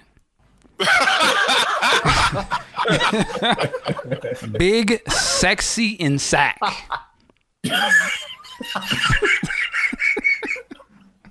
what's the, what's the story behind that, man? Oh man, that's very simple. And don't tell me because you're big and sexy. Just speak for themselves. Here we go. back in '99, uh, I was, you know, a big wrestling fan, still am, and there was a wrestler called himself Big Sexy Kevin Nash. I'm like, I like that, and so I said it at one of my uh, softball games, and it just stuck. you know, all of a sudden, where's Big Sexy? Where's Sexy? Where's Sexy? And then it just that's just the name. And then when I, you know, met you, you're like, you know, you you want to, you invited me to come on, and you, you said you need the name. I'm like, all right, Big Sexy and Sack. You're like, shit, okay, let's go. Trying to put that on me. Like, yeah, so- that sounds like a great name. name has just stuck. You know, I can if I walk in any of the restaurants I go to or a lot of the courthouses, that's just the name. That's the way it is. wow. You know, my Uh, mentor. can I make can I make a reservation for a big sexy, please? Seven o'clock. you know, my uh my mentor calls me that. In fact, his um, lady friend, uh, Here Dawn, who uh, was do- who's who sings with the Brides of Frankenstein, they had a show a couple of months ago, and I was there, and she saw me, and from the stage, she's like, "There's Big Sexy." Like, what's up, girl? Oh, Lord. That's how it is, man. She got her talking to that night, I'm sure, but no, I'm just joking. Is it Oh. too dangerous to ask about the sack part? Y'all wrong. That is just short for Sacramento. All right. Oh, right. yeah. That's that's what he says. Very convenient. From Sacramento. Woo! All right. Well, with that said, we'll leave it on a sack joke. Um, I want to thank the Peach and Black for coming on. Man, this was a this. I had fun with this. one. Like this is this was good stuff, man. I really appreciate you guys coming coming. on. Yeah, man. And uh, keep keep going, man. Keep keep doing it, man. Keep going on. Maybe one day, and it's so. What I love is you guys actually have met each other and hung out. I have never met any No way. of these guys. No, I have not. Really? Really. Uh, What? Yeah, it's kind of That's crazy. Very, very crazy. I don't know. It's Like, just so we funny. have met, but it's a very rare thing. Like we literally meet. I think we've met four times now, all four of us together. Like Okay. over nine years. That's Yeah. I think that's the often. secret. It might be the secret to our success. We try and. Uh, never, never meet. Oh, oh, it's like Clare. oh, wait, Fischer. Clare. Yeah. that's- Clare, say that. Clare Fischer. It's like the Clare Fischer Prince relationship. funny, funny. But yeah, I mean, I, I- I just love that you guys, you know, are doing your thing, and uh, you know what? End of the day, man, we all love this music. We have a passion for it, and uh, you know, no matter where we live, we'll always be connected because of that. And I really respect what you guys do, man. So just shout out to you, man. Thanks for coming on. Oh, likewise, man. And- Thank, likewise. thank you. Thank you. And then where can people find the Peach and Black show online? Okay, player, have you got something ready? Uh, you can find us on Facebook, uh, Twitter. I think it's peach underscore and underscore black. Uh, we're on Instagram, YouTube, or we have a mailing, or you can reach us via email, which is peach and black podcast official at gmail.com. All right. And I guess there was the one main question I forgot. I, I'm not a journalist, so sorry. But uh, how did you come up with the name Peach and Black? Oh, come on, Mike. Well, I mean, I know where it comes from, but why why did you choose that? I'm just curious. Well, I We was originally about- did have a fifth member who is um not as white as us. Just, Here you go. oh god, but he's never made it to the show. So, um, well, actually, I was, in those really early days, before I even invited people to, you know, come on the show on on those underground Prince forums. I was looking for people to join me on this adventure, this podcasting adventure. I was just coming up with names, and I had names like the Prince Podcast and Podcast Juice, and I was like, no, that ain't Here gonna cut it. go. Look, real slick tongue. I love my man. My man. Londale. Uh, no, no. But seriously though, uh, I had all these names, and they were all really obvious Prince references, which I look back on now, and I'm thinking, man, that was such a stupid idea to come up with a name of, for a podcast that only like 10% of Prince's fan base will even recognize. But the reality is, that's the reason. I was like, okay, I want to come up with something that's mysterious and that. Like if you listen to our show, you're like the hardcore, hmm and um and that was a mistake so there you go So- but that was and i was like okay peach and black it's a line and you got the look and so and also the colors i was like we could play around with the colors and all this sort of stuff you know so on um the side of the it was- Times that was ticket, it. they said written on there, "Wear peach and black." Yeah. there you go Yeah.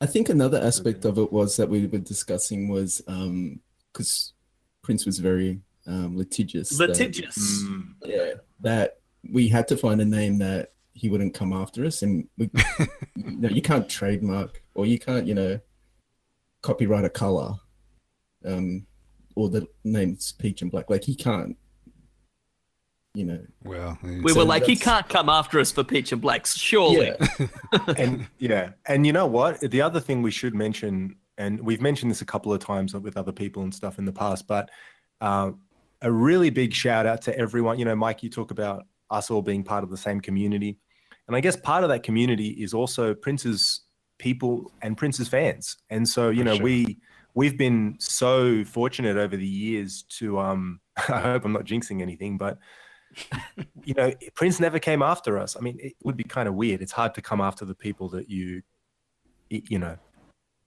like he invited us to to for a night on the town in New York, and that's like this big story that we've been living off ever since. So it's like, it was, it was pretty obvious that he was into the show, which was good. And we always thought, you know, if Prince listens to the show and Prince met us and he's happy with us and his managers are, then we're all cool, right? And I think the same goes whether it was said or it wasn't said. The same goes for any other podcast, including yours, Michael, that was has been allowed to um, function and grow and all that sort of stuff. Because not everyone's been in that boat. There have been other people who have done other things over the years, and they were let's say, contacted or, or asked politely to to either remove content and stuff. And as far as I'm aware, you guys have never had to, and neither have we. And so that's really that's something I'm really really um, grateful for because we know the man loved podcasts and he loved ours, and and he was always, you know, he was always about people doing their own thing. And uh, I think we're two good examples of of podcasts that have been going what almost 10 years you guys have been going over 10 years i think so and we're like nine years so um, that's one of the things i'm proudest of and it's great to finally after almost a decade great to finally have worlds collide between the, Yeah. the prince podcast and peach and black it's crazy Stars it's collide. crazy Stars collide. Shout out to Andy Allo. Well, all right. Yeah, man. I, well said. Uh, all right. We're about to get out of here. Big Sexy. Where can they find you online, sir? Uh, excuse me. Over at Twitter at WSE Mark and at Facebook under my uh, civilian guise of Mark Wiggins. And uh, again, the countdown has begun for the new website. It's it's done. We're just editing content. That's all we're doing. All right. Uh, Captain, sir, where can people find you online? Oh, I'm mostly on Twitter, and it's just at Captain underscore says. I just, what do I do? Cat videos? That's about it. You say Oh, wait a second captain catfish oh, videos? or cat- wait a minute captain you've got your own show come on you got to shout that out Oh, you do? Oh, I forgot. I, f- I forgot about that. Yeah. bloody hell Yeah, I occasionally post links to a podcast that I do, which usually happens at once every few months. I've actually got one coming up with Player as my guest in the next maybe two weeks, so look out for that. What is it about, if you man? join my Twitter, you'll find out. Here you go. What, what's your pod? I mean, what's the podcast about? It's it's about whatever we talk about. Oh, okay. It's I, when I started, I had no plan. I've done I think almost 20 shows now. Damn. and it's just whatever the guest comes on, whatever their thing is, that's what we'll talk about, and then just wherever it goes. okay. Interesting. Should do a show about Common. Joke. Yeah, yeah. I'm sure. I'm sure he's listening. Let's go. Get your people. Contact me. That's good. Uh, MC, where can they find you online, sir? Okay, well, they'll have to uh, know me as my current official name, Rob S. So it's Twitter handle the Rob S, which is T H E R O B E S S E. And uh, my show, uh, we, we're all starting spin off shows these days. So my podcast is called Obsessed by Music, the Obsessed by Music podcast. You can find it on iTunes and also at robs.libsyn.com. All right. Check that out. Nice, nice. Uh, Mr. Player. I don't know why I say your name like that, but Mr. Player, where can they find you, sir?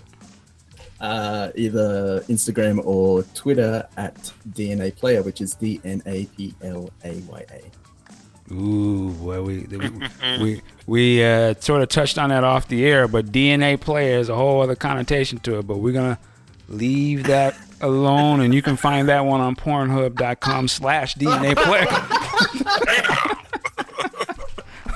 Well, ladies and gentlemen, definitely check us out, the Prince Podcast. You can always look at podcastjuice.net. Uh, we're on Facebook. Just look up uh, Prince Podcast. Twitter, Prince Podcast. If you want to hit me direct on Twitter, it's at mdean. And a shout out to all of our Patreon people. Thank you so much. Hey, where would we be without you? We'd still be here, but we wouldn't be here smiling. So thank you so much. And uh, hey, as I always say at the end of every show, Work it like a job. We'll see you next time.